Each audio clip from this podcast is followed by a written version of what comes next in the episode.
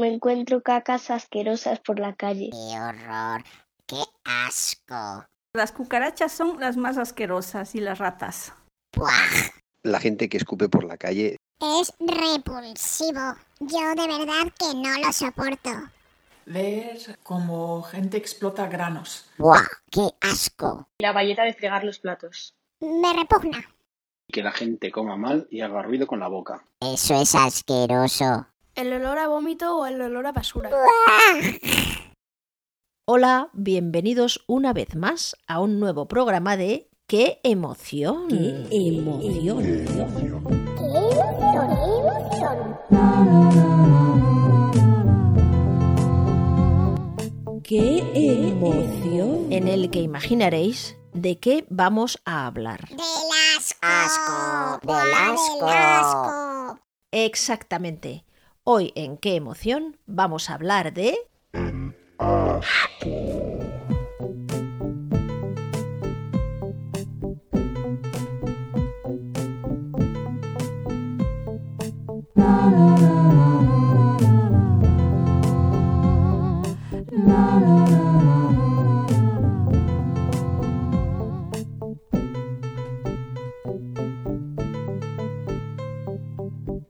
Pues sí, vaya temita, ¿eh?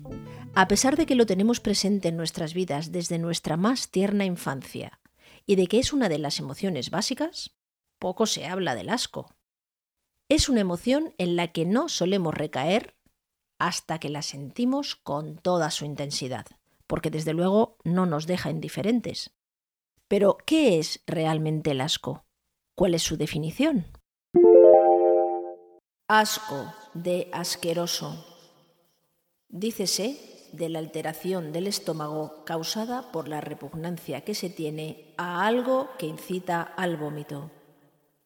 Dícese de la impresión desagradable causada por algo que repugna. Dícese de persona o cosa que produce asco. ¿Cómo es la RAE? Eh? Con un par de frasecillas nos ha aportado una barbaridad de pistas. Pues sí. Por ejemplo, ¿qué nos pasa en el cuerpo? Alteración del estómago que incita al vómito. ¿Pero por qué? Por la repugnancia. ¿Repugnancia a qué? A persona o cosa que nos causa una impresión desagradable. Ahí lo tenemos. El asco. Chupao. Vamos por partes, como dijo Jack el Destripador.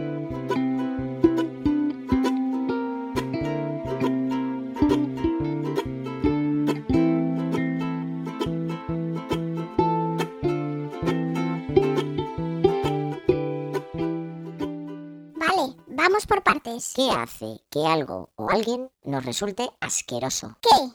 ¿Qué nos provoca asco?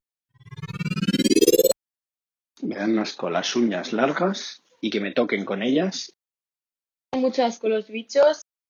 Me da mucho asco la gente que come con la boca abierta. El pudín de calabacín. A mí me dan asco las uñas largas.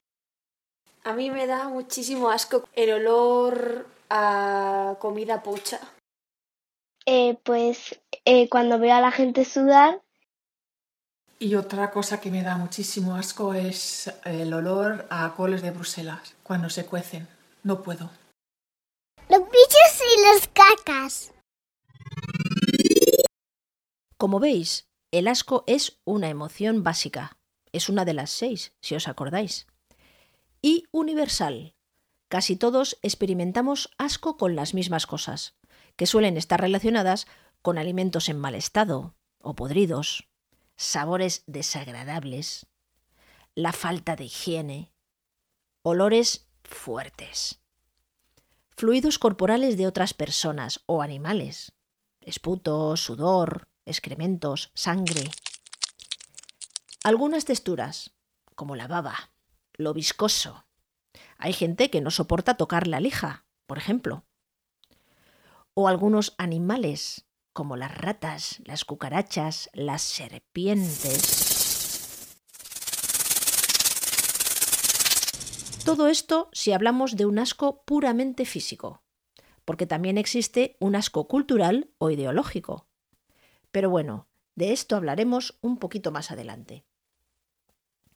Si os habéis dado cuenta, el asco está íntimamente ligado a los cinco sentidos. De hecho, Darwin, que fue un gran estudioso de las emociones y entre ellas de esta fantástica emoción, define el asco como algo repugnante, que tiene relación con el sentido del gusto, pero también con cualquier cosa que provoque esa reacción a través del olfato, el tacto y la vista.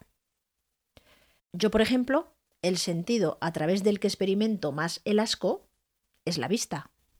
No puedo soportar la visión de determinadas cosas. ¡Ah! ¡Buah, ni yo! ¡Madre mía! Cada vez que veo algunas cosas... El típico niño con un moco verde, largo y espeso que le llega desde la nariz hasta la barbilla. ¡Jo! ¡Ay, no lo puedo soportar! Ni yo. ¿Y tú? ¿Con qué sentido experimentas más el asco? Vista y olfato, sin duda alguna. Con el oído, si oigo comer asquerosamente, me da asco.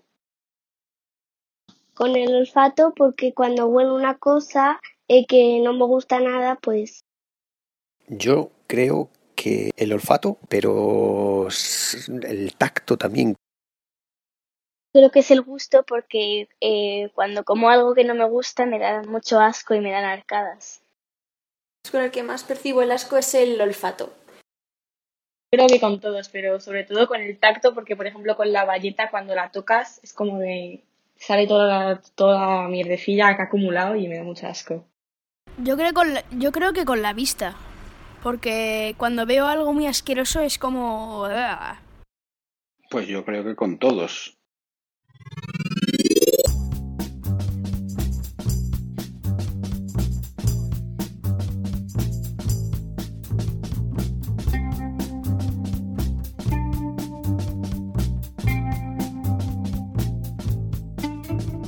Bueno, y como en todos los programas, vamos a contar qué pasa en el cerebro. ¿Qué pasa en nuestro cuerpo cuando experimentamos el asco? ¿Qué hace? Pues qué gomitas, ¿qué va a hacer? Yo arrugo la cara como si fuera una pasa. Y yo miro para otro lado, con cara de acelga, cuando algo huele fatal. Pues con el asco se producen una serie de cambios tanto físicos como psicológicos y conductuales.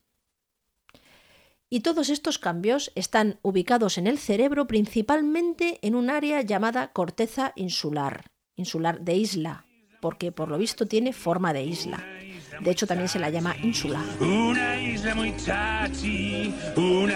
Esta zona, la corteza insular, concretamente la parte de delante, la parte anterior, influye en una gran cantidad de procesos básicos y superiores, entre los que está la gestión de algunas emociones como el asco. De hecho, se ha comprobado que personas que han sufrido una lesión en esta estructura son incapaces de experimentar esta emoción ni de reconocerla en los demás. No la entienden. No te entiendo. ¿Y por qué el asco concretamente? Pues porque la ínsula participa en la percepción del gusto y del olfato, Te huele mal el aliento, te apesta. dos sentidos íntimamente relacionados con esta emoción. Además, tiene un importante papel en la regulación de las vísceras y las sensaciones que provienen del sistema digestivo, otro punto asociado al asco. Y por otro lado, la ínsula actúa como zona de asociación entre percepción y emoción. Es decir, asocia la información y las experiencias que percibimos con las sensaciones y las emociones que sentimos. ¡Eh! ¿Queréis escuchar un chiste sobre lavabos? ¿Intentas matarnos? Todos estos cambios y activaciones que se producen en la corteza insular generan también una serie de cambios físicos. Nuestro cuerpo reacciona de una manera muy concreta al asco, y ya hemos visto todos lo que pasa. ¿Qué te pasa en el cuerpo cuando sientes asco? Te entra un. como una cosa por el cuello que dices, Dios, Dios, no lo puedo soportar. Pues o me da un escalofrío en la nuca muy asqueroso de esto que te tienes que mover o te tienes que ir o, o me dan arcadas. Si me da muchísimo asco, ganas de vomitar. Y si no, me da como, como repelús, como... Pues me da como repelús, como que tengo, no sé, como hormigueo en la tripa. Pues yo siento como un, un escalofrío en la nuca. Ganas de, eh, de apartarme y de irme. A mí se me revuelve el estómago, arcadas.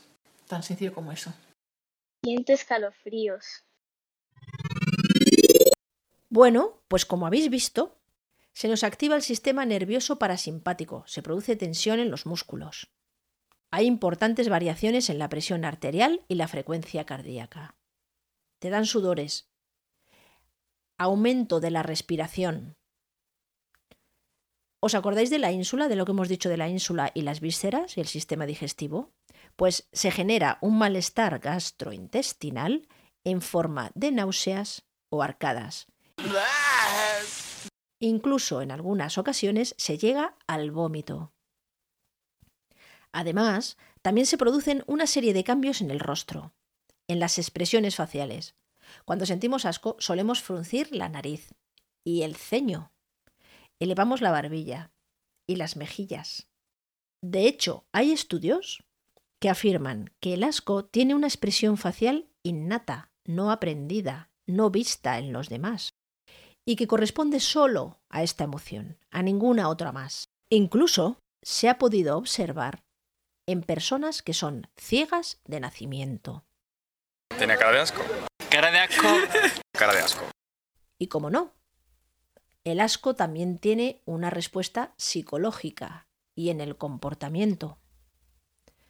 Podemos sentir ansiedad, repugnancia, necesidad de escapar o de huir. rechazo, distancia. Otro dato interesante es que el asco está íntimamente ligado al miedo. Y en muchas ocasiones, cuando sentimos asco, un asco muy profundo por algo, puede llegar a convertirse en fobia. ¿Os acordáis de que hablamos de las fobias en el programa del miedo? Pues muchos estudiosos atribuyen las fobias más al asco que al miedo. ¡Qué miedo! ¡Qué asco! ¡Qué lío! Pero ¿Cuándo deja de ser una emoción básica y se convierte en una patología? Pues según los estudiosos, la clave está en la intensidad, en el grado de asco que experimentas. Cuando las reacciones de desagrado que sientes son excesivas y producen un malestar significativo que tiene que afectar a tu vida cotidiana, a tu día a día, ahí nos encontraríamos ante un asco patológico. Por ejemplo, las fobias de las que hemos hablado, los trastornos obsesivo-compulsivos relacionados con la limpieza, que esté todo excesivamente limpio, pulcro, que no haya gérmenes, bacterias.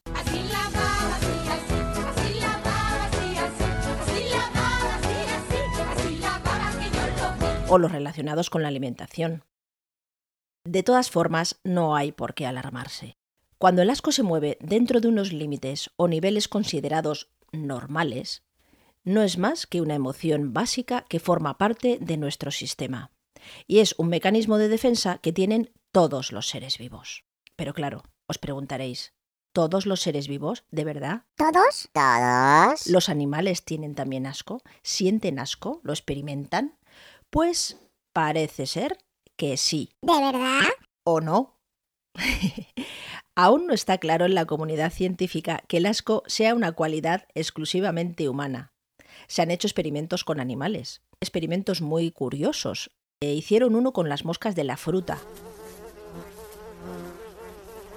Un equipo de investigadores les suministraron, mezcladas con azúcar para que se lo pudieran comer, dosis muy altas de calcio, que el calcio es muy amargo y muy ácido.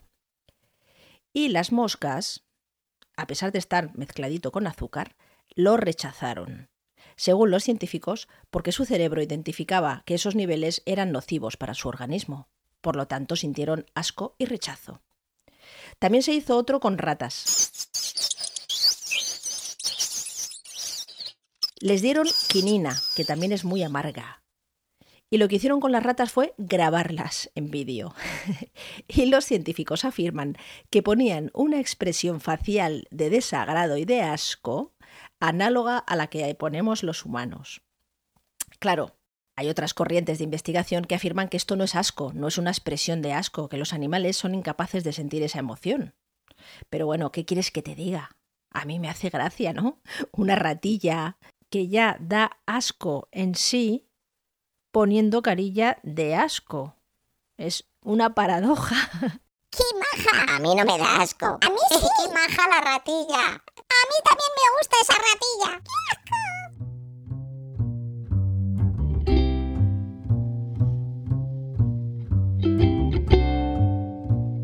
Bueno, hemos contado muchas cositas interesantes acerca del asco. De lo que no hemos hablado todavía es de para qué. ¿Para qué sentimos asco? Si te quieres enterar de esto y de otras muchas cosas más, te esperamos en el segundo capítulo de ¡Qué emoción! El asco. Muchas gracias por escucharnos y hasta pronto.